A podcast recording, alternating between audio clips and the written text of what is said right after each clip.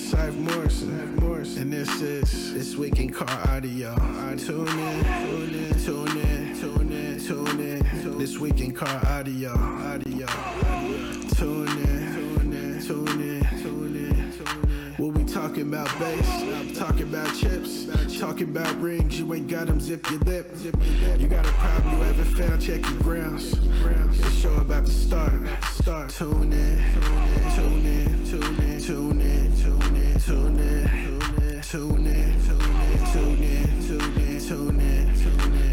Week in Car Audio. Yeah. Tune in. This Week in Car Audio.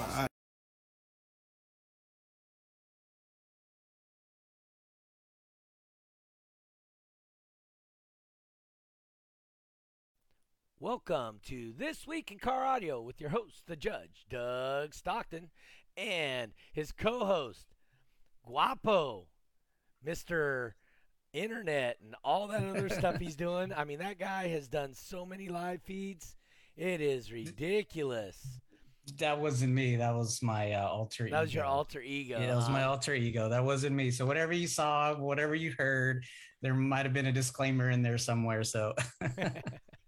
Asterisks, a little bit of asterisks, exactly. Yeah. So let's see. I got my. Let's see if my. Boom. Let's see if my pop out works this time. All right. So Jeffrey, World Finals was happening. Let's see. Hope everybody had a great night. Let's see. Does it pop up over here? Let's. There we go. There. Yeah, I got it working now. Let's see. Anybody? No comments over on the Facebook side yet. I'm just double checking, make sure. Oh, there's Facebook right there. Evening, guys, from Mario. All right. Oh, so yeah. So thoughts and whatnot on World Finals since you're just back from that. Oh man, I think we're still there, right? We still got our shirts on. We still got our 25th anniversary World Final T-shirt. So I think we're still living it. That was somehow. I mean, it was really cool. They gave us these shirts for World Finals, you know, actually jersey that everybody got. Right. Not only they gave it to the judges, but it was included in the swag bag. I know some of you guys had just purchased like the swag bag that got you all the goodies. This is the shirt that came with it. And I think Celise is still selling these shirts on DB Drag, right? On dbdrag.com shop. Yep. And yeah, like I don't. Or so, but. I think they were 50. They were 30 or 50. I don't remember. And for you guys that weren't there, definitely, you should be having FOMO. Man, they missed out. The competitor party was off the hook. I think. I don't think Wayne live streamed that part, so you guys missed out definitely on the party. Yeah, there were lots of pictures from there and all that. We saw some really cool stuff, some cars you don't get to see every day. Bo Bourne timing in. They are nice shirts. If you do purchase one size smaller, because the size you think you are, these shirts run a little bit big. Really? Oh yeah, this is an XL and it's hanging off my shoulders and I ain't that small yet. I had to go up in size, which is kind of weird, but really I guess it just depends where you fall on the spectrum. Yeah. So you know, some of the new things we were seeing, some of the boxes and whatnot. Speaking of which, I know you have this app on your phone. You actually pulled it up the other day. And so our guest this week is Thomas Van. And Thomas, why don't you introduce yourself? Tell us a little bit about your app. And while he's doing that, Jeffrey, you ask him questions. I've got to grab my phone so I can share to a bunch of places real quick. So I'll be right back. Tell us about your app and stuff. All right. Well, thanks for having me on, guys. Now, Guy. I honestly haven't heard of the podcast until I was tagged a couple weeks ago, and then I started tuning in. It's pretty neat. See what you guys do here. I was talking with him, Doug, a little bit earlier, and he said you guys are all about the positivity of car audio and trying to bring more people into it. It's really really cool what you guys are doing. So, But yeah, so as far as me, my name is Thomas. I go as Thomas Van. It's actually Thomas Van Slambrook, but it's really long and Facebook hasn't made me change it yet, so we kept it short. And I am the developer. Wait. So it's Thomas Van Slam. Yep, Thomas Van Slam. Thomas Van Slam. I think I like that better than just Thomas Van. I like Thomas Van Slam. That's kind of a cool name, huh? You'll have to change it, especially for a stereo guy. Yeah, right. It's like perfect. In college, someone told me I should be a hockey player with that last name, the Van Slambrook. Should be on the back of the jersey. All right, so go ahead, continue. Sorry about that. No, you're good. So yep, I made the Ultimate Car Audio app. I started it, I think back in like 2015 is when I first released a free version of it. And I was in college going to school for IT, and I just wanted to learn how to make an Android app. So I sat down with a 6-pack and I learned how to make an Android app. And then over 100,000 downloads later, that free version still exists, but hasn't been updated since I think 2015 or 2016. But I have a paid version now for it's $1.99 now on both iOS and Android. And the only reason I went to pay for it is because Apple makes me pay an annual subscription just to be a developer. So because of you Apple users, now everybody has to pay. It's that expensive $1.99. It is. You'd be surprised the amount of people who complain about it. I get emails probably at least once a week, someone saying, I bought this on an old phone. It didn't transfer. Can you send it to me? Or, I used it, didn't do what I wanted to. I want a refund.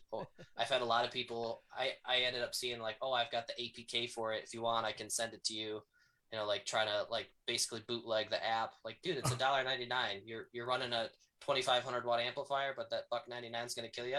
Yeah. I'll PayPal you if you really want me to. So I'm just saying that's the same thing he told me. He goes, well, before, so you can understand and look at the app before we do the podcast. He goes, why don't you download it? And if you need the money back, I'll PayPal you the $1.99.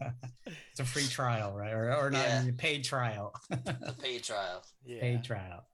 So, and the idea for me personally was, he goes, is that way you understand the app before we do the podcast? And I told him, I says, well, I actually explained to him today, I didn't want to know and understand the app prior to the podcast because this way I could ask questions that would pertain to somebody that doesn't know it or doesn't understand it, and because of that.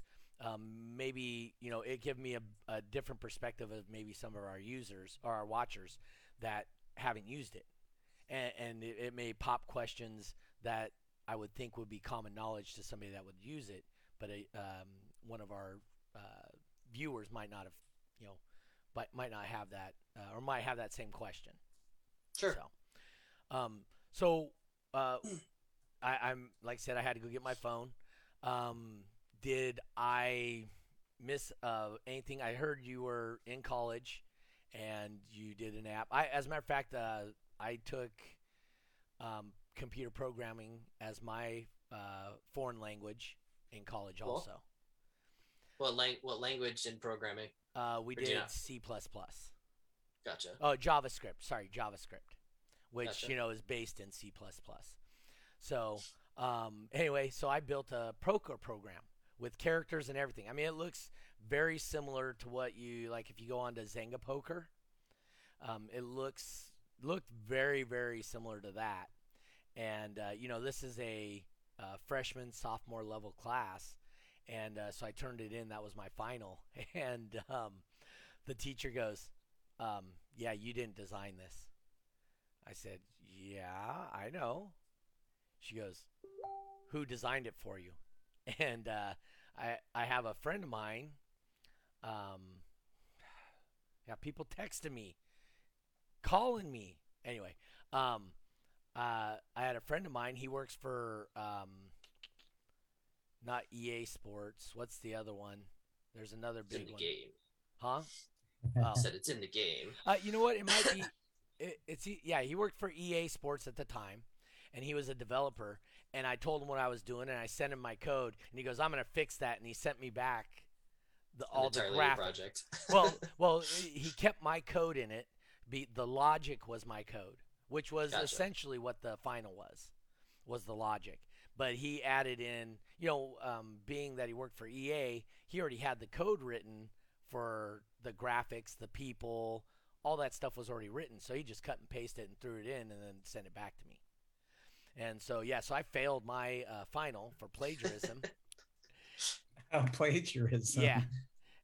And but the thing is the whole idea behind JavaScript is it's all open source, similar to what he was doing with his with the Android, right? That's why Android apps are easier to develop, is because they are open source, and makes it easier to get it on the platforms and to troubleshoot and that kind of thing. Well, Apple makes things more complicated in general with everything. They do. So with Android, it's $25 and you have a lifetime license, and you can be a developer, make anything you want, or you could have an APK sent it to someone. With iOS, I don't have a Mac. I had to get a Mac, but in order to even upload an app to an app store, you had to export it from a Mac. Specifically, there was an app only client, or you could pay $5 to have a web service do it. But they just make things super complicated. So, and I get it, it's a security thing and they want to keep, scammers off their platform, but it definitely makes things complicated. Okay. It's a little interesting you said, so you sat down, you're in college, 6-pack, and then you just sat down in front of a computer and then you just created this Android app, right? I think that's probably pretty much how a lot of the apps get developed, right? Is that pretty much the life of a developer, an app developer? Yeah, I'd say so. Especially, you can go work for a company and they can hand you, be like, all right, I want you to do this. And you just sit there and you do it. But I think there's a lot of developers and people in IT that they're just curious. So they just kind of go out there and do it. And I'm sure most of the code nowadays you can find, on the internet anyway. So if you have a question, what's this in Google? This is what I need to do. So yeah, I just kind of sat down and I learned how to make one. It was in Java. Which was the native Android language, using their Android Studio. And you could have your code here, a little live view here, and an emulator, and you just kind of truck along. And so, I did that first version. It was pretty simple. I don't even know if I have the free version on my phone anymore, but I do. Cool. So it just had a couple things, a couple box calculators, a tone generator, some subwoofer wiring. It was pretty simple, and not that my paid one is a lot more complicated, but every new feature I just added the pay one for now. So you we're thinking about developing an app. What was the reasoning behind it, or why did you want to create Ultimate Car Audio app? Yeah. Did you feel the need to do it, or was there something that kind of was like, hey, man, there's got to be this easier way of doing it. Let me just create this app. So I used a lot of, when I was building boxes back then, the Torres box calculator that Chris made. And that was, I don't know if that's still around, the Torres box calculator, if you guys are familiar with it. It was a simple little, I don't know what he did it in, or I don't remember what he did in, but it was a little EXE. You didn't even install it. You just downloaded the EXE and you got to type in a bunch of calculations and stuff. And it was pretty accurate. There'd be either side to it, no, it's not the same as WinSD. Well, no, it's not, but it's simple. You add your outer dimensions and you add common walls and a bunch of information. And so anyways, that was the computer version of it. And, me wanting to make an app, I'm like, why don't I just try and see if I can make this on the Android version of it. So I did. There was a lot that I did, but I was always a little bit off and I could never really figure out why. So I ended up actually reaching out to Chris, and him and I communicated for quite a while. That's because you need, different common walls, or, you need to calculate for end correction at the end of the port. So there's little features that I didn't know about, when it came to, cause I was young, I was in my really early 20s. And so I just didn't know. So he was a big help on getting that. But I just wanted a mobile version of what was already on the computer. Okay. So before we get any further here, I want to thank our sponsors once again.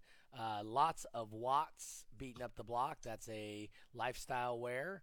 Puns Customs out in Michigan. Crossfire Car Audio. And Lunsford. No, not Lunsford's. I'm sorry. It is Stolman Transport, LLC. So if you guys, once again, if you guys have the opportunity to support the people who support the podcast, please support them. Just wanted to get back to that. So speaking of which, so is your box building program ad free and all that too? Yes, it currently is. So the free one, like I said, I haven't updated it since 2015. Mm-hmm. I'm honestly thinking about taking the paid one, making it free, and just adding ads. Okay. Just because there are people who don't want to pay $1.99, but they will sit through an ad. So I mean, if that's your prerogative, I guess go for it. So I am working on that, but I'm actually redoing the whole app because the framework I was using was discontinued. Oh, so okay. I'm doing it in a whole new framework, and so it just takes time. Okay, so. So I am familiar with BassBox Pro 6. Okay. So that's what I use to build boxes. And if you don't understand numbers, that program's worthless because it doesn't spit out anything but numbers. Right. So it gives you graphs and numbers. And if you cannot follow and understand those, that program's absolutely worthless to you. Then you got TermLab. On the other hand, you put in dimensions and whatnot like that, and it actually spits out, you need one piece at 12 inches by 12 inches. You need a second piece at 14 by 62. So it actually spits out a cut sheet for you. And then this is piece A. Piece A ties into piece C, so it does that whole thing. Actually, Tiffany Paris out in Barbados. She said she just downloaded it on her Apple. Hey, thanks. So. Oh, that's cool. Let me know what you think. Yeah. So where does yours fit within that spectrum? So when I was talking with you before the show, you were saying like one of the things you're trying to do is like bring more people into the car audio scene and make it more, right. Kind of user friendly for new people. Mm-hmm. And I'd say that that's a lot of what my app is geared toward. My app currently isn't going to compete with, the BassBox Pro or the WinSD where you can get like, graphs and all these, stuff like that. So my app is simple. You put in your width, your height, the depth of the box. If you want to get more complicated, you could add extra baffles. You could add thickness of all of the wood, number of subs, the cutout diameter, because that includes stuff. Mm-hmm. But if you want to just keep it simple, you just box width, height, depth, your port dimensions, and then it gives you some figures.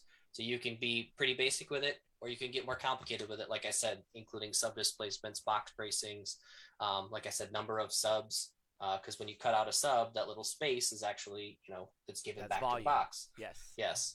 So, I mean, there's a lot, more that can be included. Mm-hmm. But it's definitely very user-friendly and meant to, help people, who are just kind of breaking in. I've been lucky that I've seen a couple box builders reach out and say, hey, I actually built a couple customer boxes with this, and it turned out great because they're not chasing tents. They don't need a frequency bandwidth to see exactly when, at what frequency they're going to hit it, exact decibels. They don't need that. So it works great for that. And I can give general calculations like, all right, you're going to see an estimated bandwidth of this to this. A quarter octave below up to, double octave right there. So, I mean, it's great for those beginners. Yeah. So, I mean, I was at a point with BassBox Pro where I can literally design the box because it doesn't take into account, like I said, it just spits out numbers, right? So it's end user. It's definitely, it's a dumb program. The user has to be the smart end of that program, right? Sure. So it doesn't take into account bracing volume. It doesn't take into account port length. It spits you a number, port length, right? But you don't need the end port calculation. Like when you have the end of the port, you use the cross section and it extends the length of the port, right? So stuff like that it doesn't show you unless you know what you're looking for, right? Doesn't remove that volume from the box, because once it becomes port, it's no longer box volume. Sure. And unless you know and understand that part, you know, your subwoofer is not box volume. That's your minus that for your. So unless you know that, BassBox or I think it's BassBox Pro 6, I think is what it was. It might be WinISD, I don't remember. But anyway, when you have those things, if you don't know the ins and outs of it, that information's useless to you. But I had that narrowed down where I could tell you within probably 3 to 4 tenths of exactly what the output was going to be of that box when I put it in my car. Sure. So I would like to do an advanced calculator. I'm personally am not knowledgeable enough to know if I type in all 27 different TS specs, this is in this exact box, in this exact car, you know, what kind of, you know, what you're going to get. There's got to be some sort of mathematical formula to an extent. I mean, it's SPLs, a certain level of it doesn't actually make sense, but I'd love to be able to do that. I'm just not knowledgeable enough. So if you know anybody who can do that, you know, I'd love to work with them and get that figured out. So if you want to know somebody that can do that, is Nathan Munson. Okay. I don't know if you know Nathan or not. I've done some web work for him. Some what work? Oh, web work? Web work. Oh, dude, Nathan's one of the smartest dudes I ever knew, right? Yeah. But he's super real world smart, right? Right. Let's see, Gary Killian chiming in. I'd like to thank one of your sponsors, Stolman Transport, generously donated the balance needed to take care of my mother's cremation. I can't thank him enough. Oh, by the way, yes, for you guys that don't know, Killian's mother passed away. She had been she had mental issues, dementia, I believe, and she would go off wandering. And, you know, Gary would be posting online, hey, has anybody in town seen my mother? She's out again.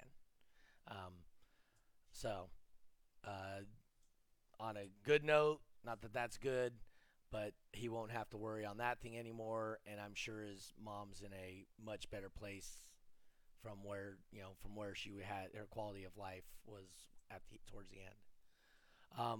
Gary was at World Finals. He did a great job. But like I said, talk to Munson. He can help with that a lot. But I will tell you, using the quarter wave theory, I don't know if you're very familiar with that or not. I've heard of it. I'm not super versed with it. Okay. So I'll write it down. So it's pretty simple, right? Here's the short version of quarter wave theory. For a complete wave, it goes up, and then to the center again. That's half the wave. Then goes down and then center again. That's one complete wave, right? Sure. So from here to peak is a quarter of the wave. So that distance right there from the back of the subwoofer through the box, out the port, and to where the mic is, if you can tune your box, your subwoofer, and the vehicle itself to that distance, that is how you get loud in a just out of the box thing. Quarter wave theory, we used it, got loud real easy. You can be super efficient, get super high scores. So, just a suggestion. So you really got to know your car though, too. It's not just like a the box. You just need to know distance. Okay. Right? I mean, I have a tape measure. Remember, I'm an idiot, right? So I tell everybody I always want to be the stupidest guy in a room. That's one of my favorite things about hanging out with DB Don and Nathan Munson, right? Is I'm way easily the stupidest guy in the room. So, but yeah, it's a tape measure. You measure the wave. Boom. Where's it going to go? It's going to bounce off this wall. Then it's going to bounce off this wall. Then it's going to bounce off this wall, right? Because like you were saying, with the port, right? It's the center of the port. It's not the edges that you're measuring from. Man, that messed me up for years. Yeah. So when you're looking at the effective length of a port, it's down the center. It's not along the edge. It's not the total width of the whole thing. It is just down the center. So That's how it changes with your common walls too. It does. I think that was one of the issues with the RE box calculator, because RE Audio, they had a box calculator, and I'm pretty sure only the three common walls was like the really accurate one. But once you got into the three and the two, you didn't really, you saw a lot of discrepancies. So learning that, the port splits in the back. Well, now you've got to, change your length and everything too. Right. So that that was a learning curve too also. So, it's been fun. I learned a lot about it, and I kind of got fascinated by the science behind it. My first box, I'm pretty sure had two 3-inch holes drilled into the top of a sealed box, and it was called ported. Okay. So, coming from that to, learning how to actually make a box, it's kind of neat. I know you're not a long time, you just actually tuned in a couple weeks ago for the first time and saw it because your name got posted on there and somebody tagged you. So we've talked about back when I started Car Audio, I took a realistic, which is the Radio Shack version of subwoofers, right? And I took a realistic. I literally made a wedge that the subwoofer barely fit into. It was just bigger than the sub, and it was like 2 inches on top and the exact I needed on the bottom. So when I put the subwoofer in, the motor didn't hit the back of the box. Okay. So that's how big it was. And I heard if you put a hole in it, it makes it louder. So I took a 1-inch hole saw and stuck a couple of holes in the side of the box to make it louder. And that was, that's what I learned that, that's not exactly how a port works. It shakes my mirror now. It's pretty cool. So there's a comment here from Tanya and Mike Jones. Uh-huh. Says here, I'm not sure if it's Tanya or Mike who added the comment, but they wrote, "I use it. It's accurate and allows me to play around with the airspace and tuning. I use the paid app." Yeah, so thank you, Tanya and or Mike, for purchasing it. Appreciate it. I wonder if it's Mike Jones. There's a pretty famous Mike Jones who's an installer, I believe, in Texas, Lubbock area. I wonder if that's him. But anyways. So one of the neat thing about it being relatively simple is like he or she said, you can just change your width by an inch and see how it changes your tuning, or little changes here and there just to see, okay, I know I have this much space. Let's see how much I can tweak this to still get my optimal tuning, what I'm looking for, my optimal airspace. I'm going to add an extra inch. Holy cow, the box grew insanely. Well, that's because it's super deep. So it's kind of makes it easy for that. So. Yep. A lot has to do with the port. Your tuning also has to do with box volume, right? So they're in direct relationship to each other, volume and port length for tuning. So like you were saying, when you add that 1 inch, you might have to add a proportional amount of box. So you might have went from 2.3 cubes from an outside dimension to like 2.6 to make up for that extra inch width of port. Yep. But then you look at these walls. So does your calculator work with walls also? If you picture a wall as a big ported box, sure. I guess it depends on what you mean by wall. Okay.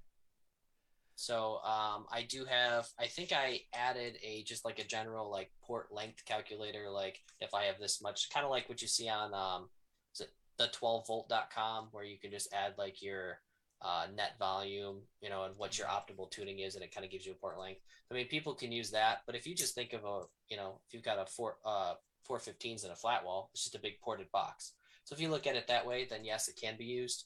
I want to add a fourth order and a sixth order band pass option on there. They're kind of on my list. That could kind of help. But again, if you think of a wall as a big ported box, then you could, do the fourth and sixth order options. So you currently do have fourth order and sixth order options on there? It's something I'm currently working on, I'm developing. So, what about horns? Have you looked at those at all? I have, what is it? Let's see here. I've got a quarter wave T-line, but that's it. I don't have horns. So I've got sealed, So arrow. You already know what a quarter wave is. I guess I didn't know the science of it like you described. Okay. So I know how to do math and how to program. So some of the actual audio science behind it kind of fills in the gaps as I go. Okay. Yeah. So I mean, that's the whole theory is you're tuning the port to match the length of the wave, right? That's what a T-line is. That's a transmission line. So we've had John Nolte. Are you familiar with John Nolte? Yep. So John Nolte's another one that may be able to help you. But I mean, how well do you know John? Do you know him really well, or? I mean, I probably know him much like, you know, a lot of people through Facebook. That's pretty much it. Okay. Maybe not on a more personal level, but. So John is a very particular person, is a good way to say it. He's very unique, and when he grabs onto something, though, I mean, he's all in on it. I don't know. I mean, obviously, you've seen some of his Facebook builds and stuff like that, and sure. You know, his radial subwoofer, and then he did the one with the propeller, right? I vaguely remember that one. Yep. Yeah. So that kind of those. I mean, like I said, so he gets an idea and he grabs onto it and he just really goes after it. So he would be very helpful if you can get him interested in it. That's sure. The whole key. If he's interested, he will. Absolutely, and he's an engineer by trade. Okay. So, I mean, he's a very bright guy. I mean, it's nice to have a resource that I could, even if it's just a quick question, you know, to shoot a message to a couple different people and, you know, if they have time to respond kind of thing. So that's good. I appreciate that. And Nathan Munson, he's all about the math. Dude, he loves the math. I like Nate. He's just a hard guy to nail down. He's pretty busy these days. You kidding me? Yeah. And then he has his medical issues, you know. Yeah. So, but those we saw Nate this weekend, though, right? Well, I did. Yeah, Nate was there. Nate was there at finals. Yeah, we had a lot of the old school guys there. Yeah. Did you have any aspirations of going to finals this last weekend, Thomas? To be honest, I'm not super into the SPL and competitive scene. I'd like to sponsor more orgs. Like I think I sponsored Mecca for a while, but then I just kind of fell out of it. But between you know the Ultimate Car Audio app and then my actual like audio business, it'd be nice to you know get more involved. It's just everything takes time and it's limited, you know. Okay. So we've talked about the app. What about your what's your business then? So I have four LLC businesses. Another call from during the middle of my podcast. I mean, you can answer that if you want. It might be might be bad for you if you don't. No. Yeah. Did that just say the wife? Yes, it did. Oh, okay. Yeah. So I've got a couple businesses. The one I'm probably most known for is Explicit Audio. Basically just an online authorized dealer for a bunch of different brands, similar to like you know. JP like SMD and stuff like that. Yeah. Okay. Yep. So it's more just an online dealer. But I focus. I think I was talking with you before the show about how I've remained relatively neutral to a lot of people. Right. And that's just because I generally play by rules. So even in the about page of my website, it says, you know, I believe in supporting your local dealer. Go to your dealers. If you can't find what you're looking for, then check us out.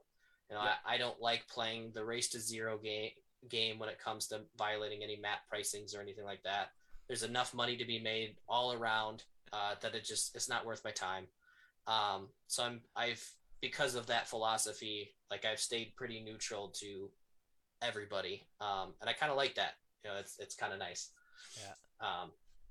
Tristan in Bridgetown, Barbados says, wait, everybody's calling Doug. I better call him now as well. Yeah, you can ask Jeffrey always during the podcast. I mean, you know, I will give him a break today because it is on a Tuesday instead of a Monday. So are you guys normally a Monday show? We do every Monday night at 5:30 p.m. California time, the only time that matters.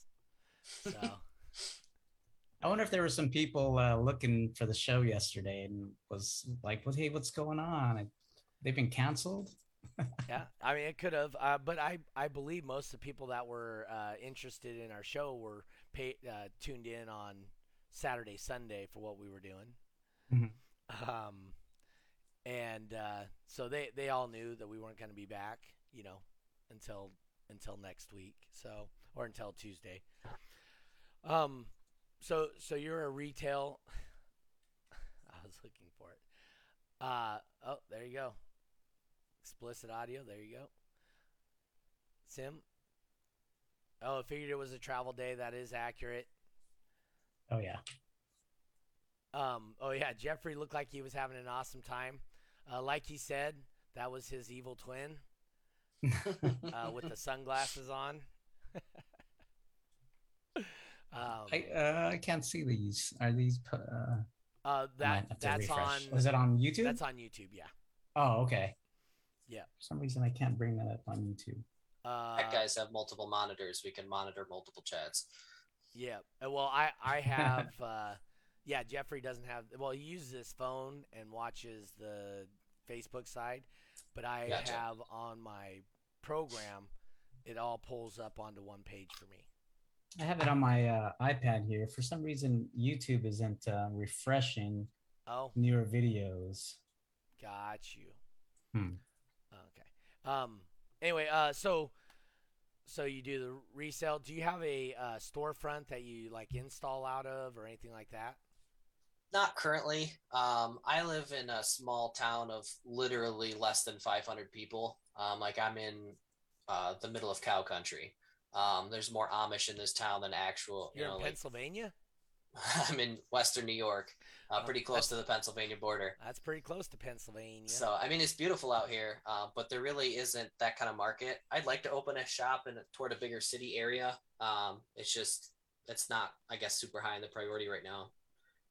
So no, I'm pretty much online. I do occasionally have some people drop in, but they got to drive like an hour just to get to me. So a lot of times they're like, just ship it to me. So, yeah. But yeah, so I do that on the retail side. I also do, so the Ultimate Car Audio app is under one of my other businesses where I do IT consulting, anything from web development, social media management, app development. I've actually done web work for a lot of people in the car audio world. I've done it for like Coleman at CT Sounds. I've done some from Rusty at DC. You mentioned Nate. I've done some from him. I've actually done work for 1320 Video before. So I've kind of, he's out of the car audio industry too. He used to be part of this. We were actually going to have him on, but he's like, dude, to be honest with you, I don't remember those times very well. I was doing a lot of stuff then. Oh, no. So, yeah, I got this little thing from, it looks like Tristan says, Jeffrey, your live feeds for breakfast look like he had a hangover. I almost thought he was in Vegas. You know what? I kind of felt like I was in Vegas. I was having so much fun at finals. It was like nonstop fun. Yep. and so yeah. I haven't not that there isn't any negative, but I personally haven't heard a single negative feedback from World Finals this year. Right. I don't know if you have, Jeffrey, or not. You know what? I was kind of looked back on previous World Finals and, you know, compared to those years, man, those we had a, you know, couple of choice things people had to say about those finals, problems and such. But this year's was just smooth, you know. I think it's just the fact that, you know, it was a 25th anniversary of World Finals and they brought it back old school where they're, you know, in one location again, and they're in a convention center. It's all indoor. So, you know, I think just the planning. Competitor party. Yeah, the competitor party was nice. Yeah. And it was like what we used to talk about Nashville being, you could just step out of your hotel, which was pretty much connected to the convention center where the event was happening. You can walk down like, what was that street, like 4th Street? And, yeah. Well, yeah, Nashville was 4th Street. But yeah. Right. But, you know, here in Owensboro, you can walk down the street and, you know, you're at the competitor party where it was at a brewery, right? So, yeah, it was really cool. I think it was like there couldn't be anything that people, you know, had to be negative about. So we kind of just maybe took that out of the equation. So big thanks going out to, you know, Wayne and Celise Harris for making it an awesome World Finals. Yeah, that was cool. I mean, so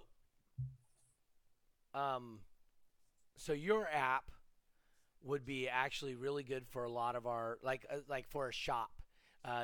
Do you see a big advantage to using your app in a shop, or what are your thoughts on something like on a commercial scale like that, where somebody has to come up with multiple boxes a day type thing? Yeah. So I've actually, another part of the redesign is I'm also working on a Windows version and a Mac version of it also for that exact reason. You know, they got a shop computer where someone walks in and they just need to, you know, someone's coming and they want, oh, I need a quote on a box that fits 212s, you know, and they can just do it really quick kind of thing. Uh-huh. So eventually I would like to do, you know, cut sheets also. I mean, I have like outer dimension cut sheets, but not like a true cut sheet where it lays it down on like a 4x8 sheet. So eventually I'd like to, so it could kind of tell you, all right, you're going to need one sheet, two sheet, you know, red sheet, blue sheet, just so that they could get an idea of like how much material would go into it. Yeah. So it is something I'd like to do. It's on the list. Yeah. So speaking of which, I mean, like the Turn Pro one actually even lays out a 4x8 piece of sheet of MDF. Yeah. And puts the pieces on. So mathematically it uses up the most of the sheet that you could possibly use, which is a really cool feature, right?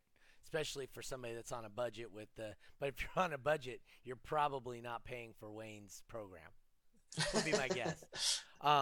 I'd like to make a suggestion to you. There is a bowling app called The Paddock, Paddock, and that guy actually developed that for bowling, and he put it on his iPad, and the customer will come in and literally use that, and they would design the layout of where the ball was going to be laid out, and the pro shop owner can just take it, look at it, put the measurements on the bowling ball and cut it, instead of sitting there and discussing, not that it's bad for them to discuss, but like some of these pro shops, they, you know, when they're talking to a customer, they make $0.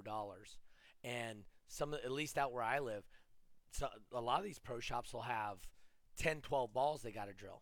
Well, each one of those balls represents $75 for them. So when they're talking to a customer, they're not making that $75 that's sitting right there.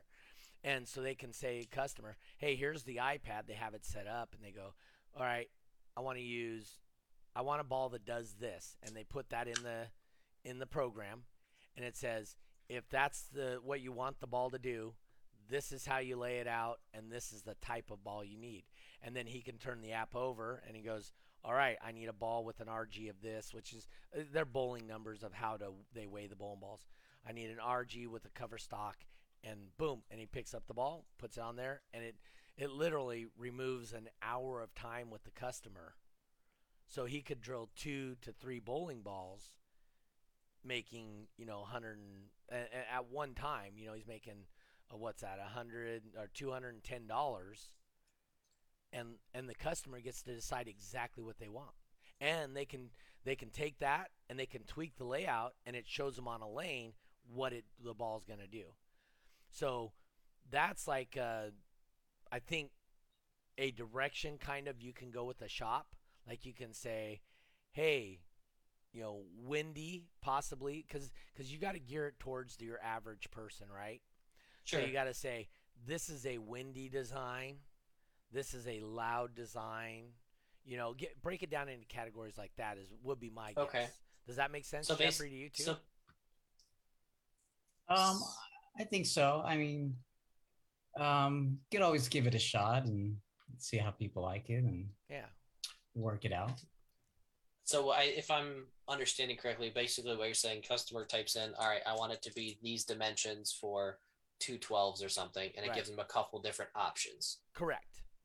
So I think the big problem you're going to see there is that would require the customer to measure their trunk, which I think a lot of times the customer isn't going to do. They're going to walk into a shop, and they're going to be like, I got this car, I got a Honda Civic, and I want to put two 12s in that blows out my back window. And so I think a lot of the, there isn't a whole lot of interaction, I guess, revolving around the box design. The customer just says, I want two 12s on a 5,000 watt amp, and I have $200 to do it. And plus I want a custom box. And so I feel like that's more the interaction that's going to occur. That's most of the stereo shops is exactly that. All right. Yeah. I want to be the loudest guy in town. I got $250. Go. That's pretty much $100 more than what I've probably heard. Right. So I mean, it's a neat idea, and it's something I can play with making, I guess, like a front end thing, but you're almost talking about like having a web form instead of having these websites, like have a contact form. They're saying, you know, on the contact form saying I have two 12s, this, but I'm not so sure it would pertain to the box itself. Okay. Or to the app itself, excuse me. But it's something I can look at. I wrote the Paddock down, so I can at least take a look at the app and kind of see what they have. Yeah. And I can kind of brainstorm. Yeah, I mean, it's always good to look at somebody else's work, just so you. Sure. It's a totally different range of stuff that it is, but it's that particular app is about math and getting results. And that's essentially what you're doing, right? That when you break it down to its bare roots, you're using math to get the results you want. So, and for people that don't know, the FS, the VAS, super important numbers for box design. The QTS, right? That's another one. So if there's a handful of numbers you gotta have for your subwoofers. And if you don't have those numbers, it makes it really difficult to design a box. So that's probably something you learned when you were doing this too, right? Yeah, I have those figures actually as an option on my sealed box calculator. I've got the FS, the VAS, and the QTC of it. So it kind of calculates that kind of stuff on the sealed box calc. Yeah. So does yours give the relative SPL too? Or, you know, like you were saying, WinISD has the graphs and the BassBox Pro, they have the graph that shows you the SPL. Does yours do something similar, or? Mine just gives a estimated bandwidth. So at one watt? Just in within 3 dB. So if you say I'm tuning it, 32 hertz, it's what, a quarter octave below and double the frequency above. It's just a general estimated bandwidth. So again, I'm not WinSD or BassBox Pro level, accuracy here. It's to give them a general idea. And that's kind of what I went for, as opposed to the accuracy I think that you're asking about. Okay. No, it is ultimately, it's still just an app, right? Sure. So there is going to be a learning curve for it, but it is going to help you in coming up with at least a general design. Like I think that one person said, you can play around with port lengths, port widths, and what the volume does.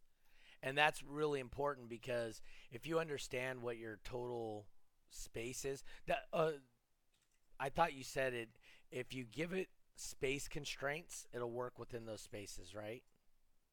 Yeah, so you put in external dimensions. Right. So... Yep, I got 36 inches by 14 inches by 20 inches. The wood, like I set defaults already, so you don't have to add wood thickness. It's just set to 3/4 inch. Got you. It's set to, same with baffle, but I separated them too. So like if you have two baffles, you can have that listed there. So so if somebody says I want this and this and this, and they need a box that's 4 inches bigger than their space. Does it have like the rolling, crying face, laughing heads on it or something? Or it says Danny or what? Nothing like that. I have some, so like I have a port area figure on there. So, like 12, inches, 12 square inches. I have it set. So if you're in a in a ported enclosure, a slot port enclosure, if it's under 8 or if it's over, I believe 18, it turns red just to let you know, like you're kind of outside what you're looking for. That's what WinISD and BassBox does that also. Yep. So, and then with Arrow, I think I have it set like 6 on the low end, and I want to say 16. I can't remember what it is on the high end, just because if you've got this tiny port in this massive box, like it's going to sound like crap. Right. So do you have it broke out arrow port, round port, slot port? Yep. So I have slot port with a bend, or how do you have that in there? So it calculates the bend. I've got a sealed, I've got a slot, I've got an arrow. I have what size? Like arrows? I said, the court. You put in your own dimensions. Oh, okay. So if they have a 3 or a 4 or an 8, they can put that in. And the reason I did that is because I there was a company that I forget the company name. They had an 8-inch arrow. Yep. This was the 8-inch. Big ass arrow. This was 4-inch. So it was actually a 4-inch arrow, but because the outer diameter was 8-inch, they were calling it an 8-inch. So that's why I didn't put predefined figures. Plus, I also account for the width of the arrow. I think I do an 1/8 of an inch is what I have as the default for the port. An 1/8 of an inch for the port thickness of the arrow itself. Oh, gotcha. That extra. So like I account for all that. I also have external port length. So I've got a total port length. You could say 20 and then put in 10 for external because 10 is in, 10 is out. So it gives you more space in the box. So I try to be as accurate as I can with that. Have you looked at ABC boxes personally? I have not.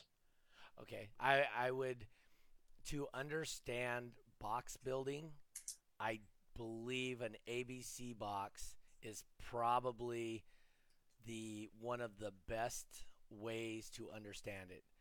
So, because what it is it has 3 chambers in the box. It's essentially a 6th order box, but you tune each chamber with different length ports. So it's actually a really cool box design, except for they get really huge. But if you understand that box design, it gives you a broader range of understanding boxes. Tiffany, once again, our friends out in Bridgetown, Barbados. Definitely, you know what? These two, Tiffany and Tristan, they've been part of this show since we started. Before Jeffrey, when it was just Lucky and myself, they came right online. But anyway, she goes, the lithium calculator on the app looks interesting too. Anything about that? Yeah, so that is actually a kind of sort of recent one. And I don't know if you know Zin Rashu, I think his name is. Okay. He's pretty big in the DIY lithium world. But I saw a lot of people talking about, because I had a normal like electrical calculator that included lithium. And probably 5-6 years ago when I originally had it, I think the Life PO4 was like really the only lithium that was being used in car audio. Right. And so it was pretty easy to standardize it. Now you've got 137 different types of lithiums out there that people are using.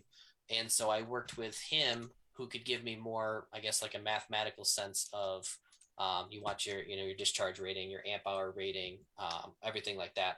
So you can use it for Lishan cells or LTOs or Yinlongs or whatever, whatever you're using it for. You could just add your C rating, add your amp hour, and it calculates, a general figure of like how much power you can support. So, and I put in there, I put a disclaimer on every page because there's always someone that complains, no, you could do more. No, you can't do that much. Yes, it's just meant to be math. Yes, it's a mathematical figure. Yes. There is, a certain degree of, accuracy here. So yeah, the other thing I have on all the power calculators is amplifier efficiency. It's an actual, like, you can type in the figure. I thought about just making it like Chinese, Korean, Brazilian, just so it kind of took the stupid out of it. But, wow. For amplifier efficiency, because they're all different. Yes. But so it's a number you can actually type in. I just have 80% efficiency set as a default. There's always somebody who complains, no amplifier is that efficient. Again, it's meant to be a generalization, so there's a certain degree of play either way. We had I can't remember which. Oh, I think it was Nick from Incriminator on here, and I think it was Nick that was trying to tell me that he came up with a way to make his amps 91 or 92% efficient. I call bullshit. So I'm sure there's a time where it hits that that amount of efficiency, but true. I mean, with your ohm load changing constantly during music, you're not going to see it. And I mean, and the operating temperatures you're going to be using it at, and the way we are using it, it will never see those efficiencies. Hell yeah, right. To put 32 ohms on it, put it in a sealed box, and let it wang and play a single tone. Yeah, you might see that efficiency, right? But not in the environments that we do as insane competitors. And I will tell you, I did not realize you had the lithium on there, but I think in my opinion right now, the way car audio is going, that's your gold mine on that. I think that will sell more people on it than the box building part. Yeah, you kind of have to look for it. Maybe we should put it on the front. Okay. It says, it's under electrical calculators. So okay. I'll move that one to the top, though, of the electrical calculators. The app is awesome. The speaker wiring will come in very handy for doing multiple speaker builds and for the new people that are getting into the industry. Oh, so you also have, I take it, an ohm calculator. Basically, you have two dual fours. What can you get out of it and how to put them together like that? Is that an accurate statement? So I have single, dual, and even quad voice coil wiring. Okay. I don't think anyone runs quads anymore, but there was it MTX, I think, had a quad voice coil sub for a while, and so Crossfire might have. They might have. Sonic FX might have. DC Audio might have. I'm just saying. So, but it was a pretty popular configuration back in the day when you were putting, a pair of bridged amps onto each coil. So, I mean, I don't see, I think it just kind of died away with, it's like, man, I got to get all these amps now. So you think you can just probably get what you want with just, a normal, regular dual voice coil. Yeah. Right. I mean, you got people that are burping dual voice coil subs with 15,000 watt amplifiers. I mean, you don't really need quads at this point per coil. Yeah. Right. On each one I have, you put the number of speakers, you put the impedance of each coil, and then I also have how many amplifiers you have. So like if you've got four subs, they're all dual twos, and you've got, two amps, it'll tell you like the wattage or the ohm load per amp whether it's in series parallel, or parallel series, which does make a difference with multiple subs. And I learned that one, again, later on in the app's life also. So, this is actually the feature that I use on this on this app is the speaker wiring. Someone had mentioned it to me, and when someone calls and says, "Hey, I want to run this type of impedance configuration on this particular app, which do you recommend?" And then I'll say, okay, you running how many woofers? Let's see, you got a bridge pair of amps, or is it one amp? That's what I wanted to ask you too. So when you have here on your amp, it says number of amps. Is it say like a bridge pair that would be considered one, right? Yes. Amplifiers. Okay, so it wouldn't technically. Well, I guess it could if you unbridged it and then just kind of went to each amp, but. Yeah, this is really simple and easy to use. When people would call, I'd pull out the app, punch in the numbers, and we mess with the impedance of the coil, 2, 4, 1, 0.7, 0.5, or whatever it is, and then it automatically spits out the calculations here. Which a lot of times I'm just looking for a number that's going to match the amplifier, and that it's not going to be too high or too low. So definitely, and I like how you use a little bit of your humor in this this app. So like you were saying, there's an option here for a quad voice coil wiring. It even says here, quad 1, quad 4, who even runs these? So it's definitely eye-catching, and it's kind of cool for the user. Yeah, when it comes to the speaker wiring, like, I mean, it ultimately it's not that complicated, but it's nice to have a quick reference tool. Something like you said, someone's calling, I need, four D2s, what is it?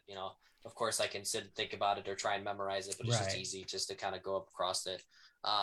As far as the bridge amp versus like the individual amp, I don't know how, I guess I'd word that differently, because it does make sense. You know, if you've got a pair of bridged amps, that's 2 amps.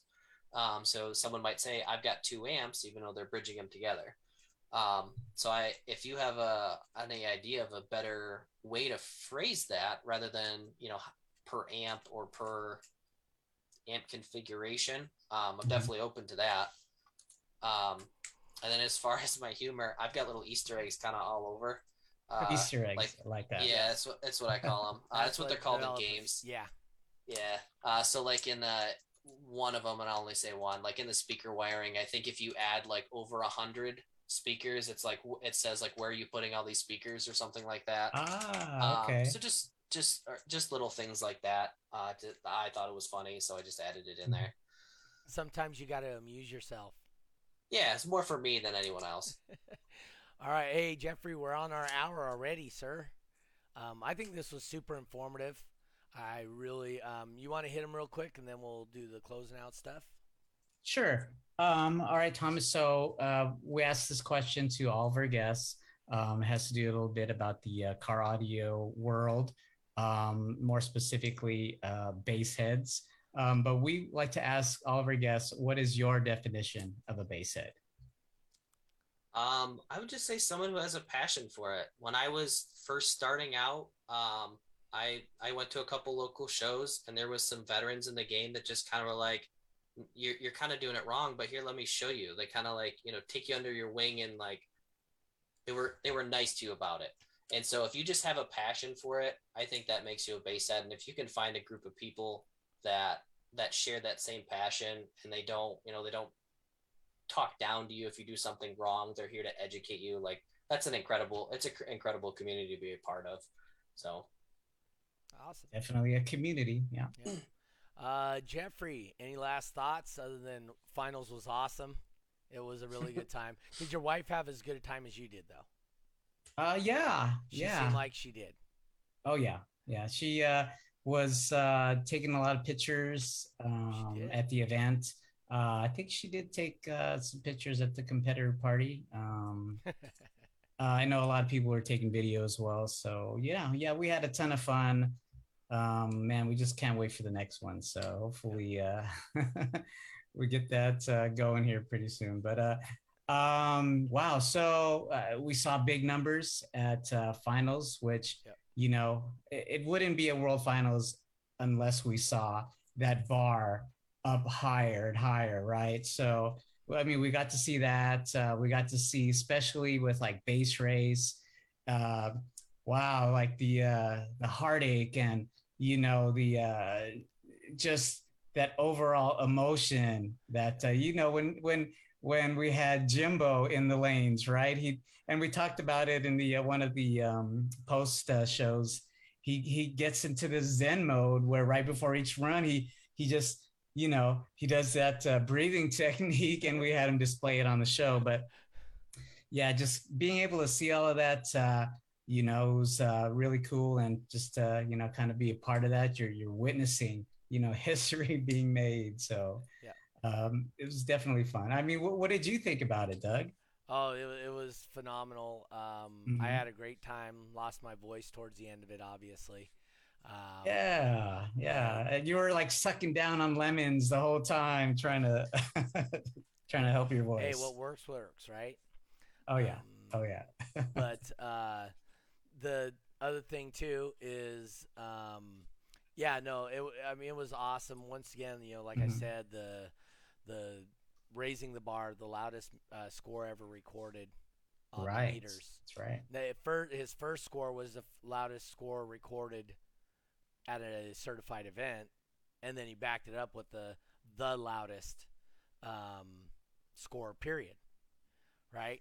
So RP did that. Speaking of which, I invited RP onto the show for next week. He gave me a winky face, and I'm not his girlfriend.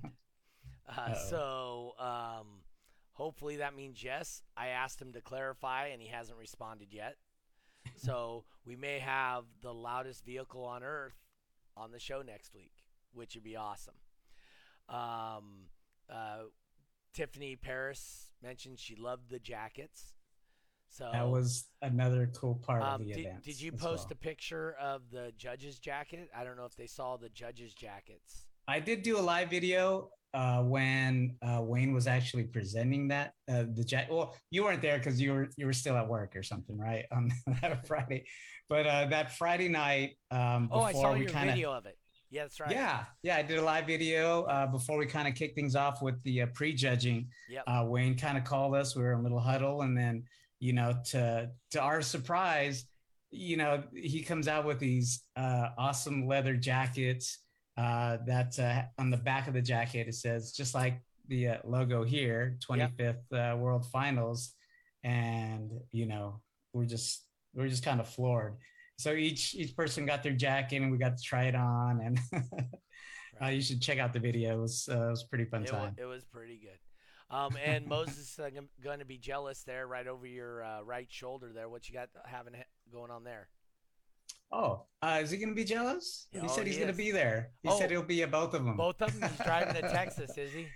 We'll see. We'll see. It might have been some outside influence talking for him. But so over my right shoulder here, got two events already on the calendar. Man, these guys don't play around.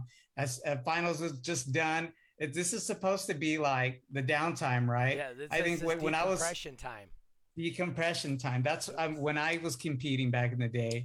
I went into hibernation after finals and didn't come out till Forbidden Fantasy when you threw the show back in March. So, But not these guys.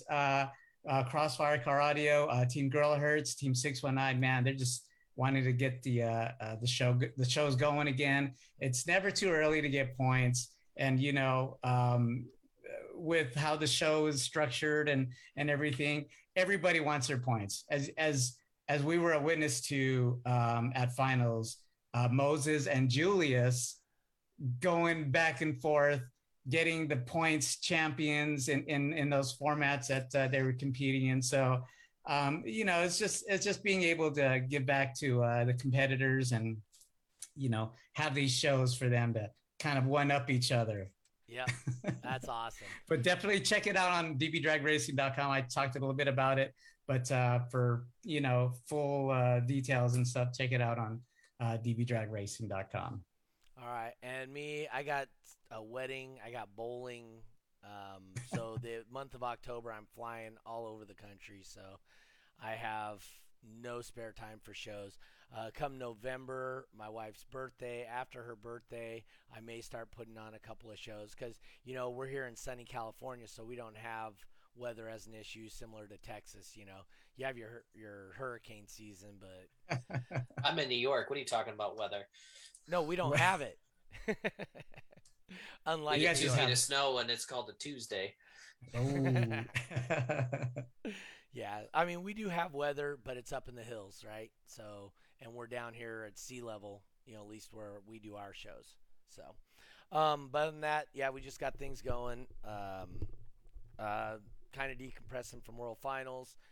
Mm-hmm. Got a lot of business stuff going on right now, and it's kind of taking a lot of my time up. And so, but I'm always here every Monday for you guys. This is great. Like I said, super informative from Thomas. Thomas, I appreciate you coming on, explaining it.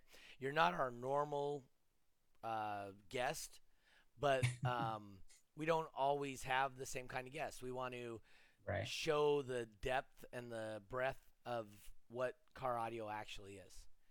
And it was on the suggestion of viewers that, hey, we should get you know, this guy on the show, and you know, made it happen. So thanks for definitely for being on and, you know, sharing your story and hopefully we got you a couple of downloads throughout through the show today. So I appreciate you guys letting me come on, and I'm usually behind the scenes guy, so I don't really do this a whole lot. So it's kind of neat. It's fun.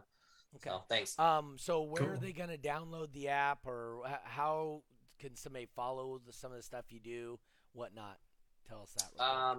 So if you're looking to download the app, if you search Car Audio in either app store, whether it's Android or iOS, I am the first one that comes up. So you don't have to search too bad for those as far as following me. I mean, People are welcome to add me on Facebook. I pretty much use my Facebook as like a business anyways. You know, anyone's allowed to message me, just Thomas Van on Facebook. They can message any of the variety of business pages I have. But if someone's looking to reach out, like I said, just add me on Facebook, reach out to one of you guys. And, you know, thanks for letting me ramble for an hour. I appreciate it.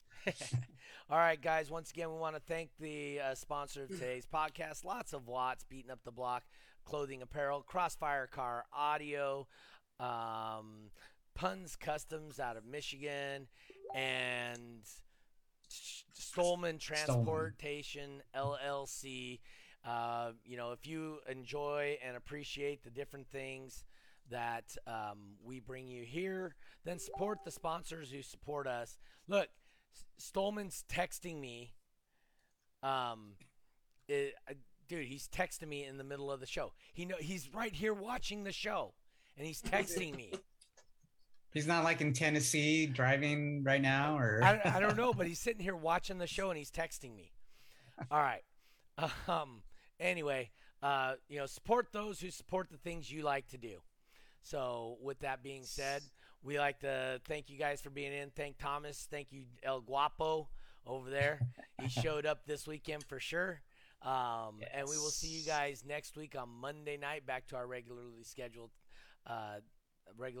time at 5:30 California time, the only time that does matter. And we will see you guys next week. Have a good night. Thanks, guys. Outro.